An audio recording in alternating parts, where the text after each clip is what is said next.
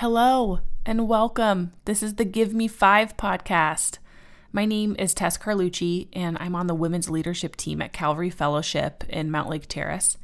I'm married to the worship director, actually, at the church, who, when he's not leading worship, has a different full time job. I work part time also, and we have two beautiful little boys under three. And we also decided to buy a fixer upper. So when we aren't doing things like work and changing diapers, we're trying to keep our house from falling apart.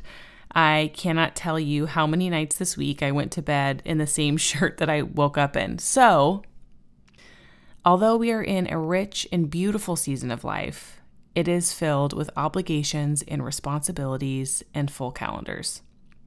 A lot of good things, but a lot of things. So, somebody was talking to me about the dedicated time that they carve out for themselves to study the Word of God and pray. And I immediately felt discouraged. Sometimes I feel like I'm driving down the highway of life, and I used to be able to pull off when I wanted to. I used to take an exit, get out of the car, and sit and make space for myself to talk to God without any distraction. It was quiet this is a very traditional practice for us followers of Christ. Most of you are familiar with this term if you've grown up in the church. I mean, my whole upbringing, we referred to it as a quiet time. And I always felt like if I wasn't doing it every day, I needed to reevaluate my priorities. So here I was, so discouraged because everything in my day was a priority. I'm looking at my life and my children and my responsibilities, and I feel like I'm on this highway. And some days I'm driving and I'm driving and I cannot find a place to pull over. I see no exit sign.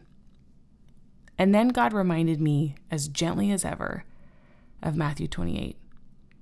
Before ascending to heaven, Jesus comforts his disciples by saying, Behold, I am always with you to the end of the age. Here I was fighting to pull over, fighting to meet with Jesus, forgetting that He's been on this road with me the entire time. I mean, of course, I wish I could devote space every day to sit uninterrupted, but when I can't, when the days are chaotic and wild and unpredictable, I need to remind myself I do not have to be distant and I do not have to be distracted.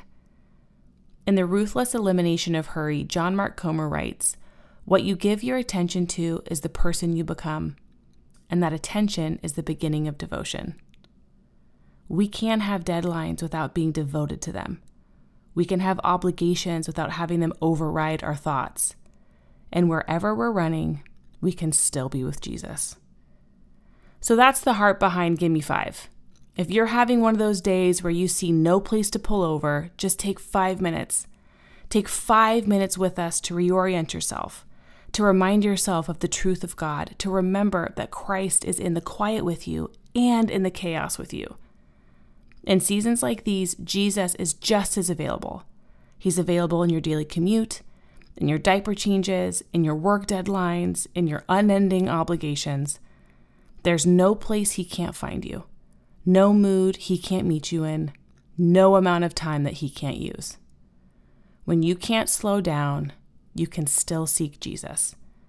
I am always with you, says Jesus, to the end of the age.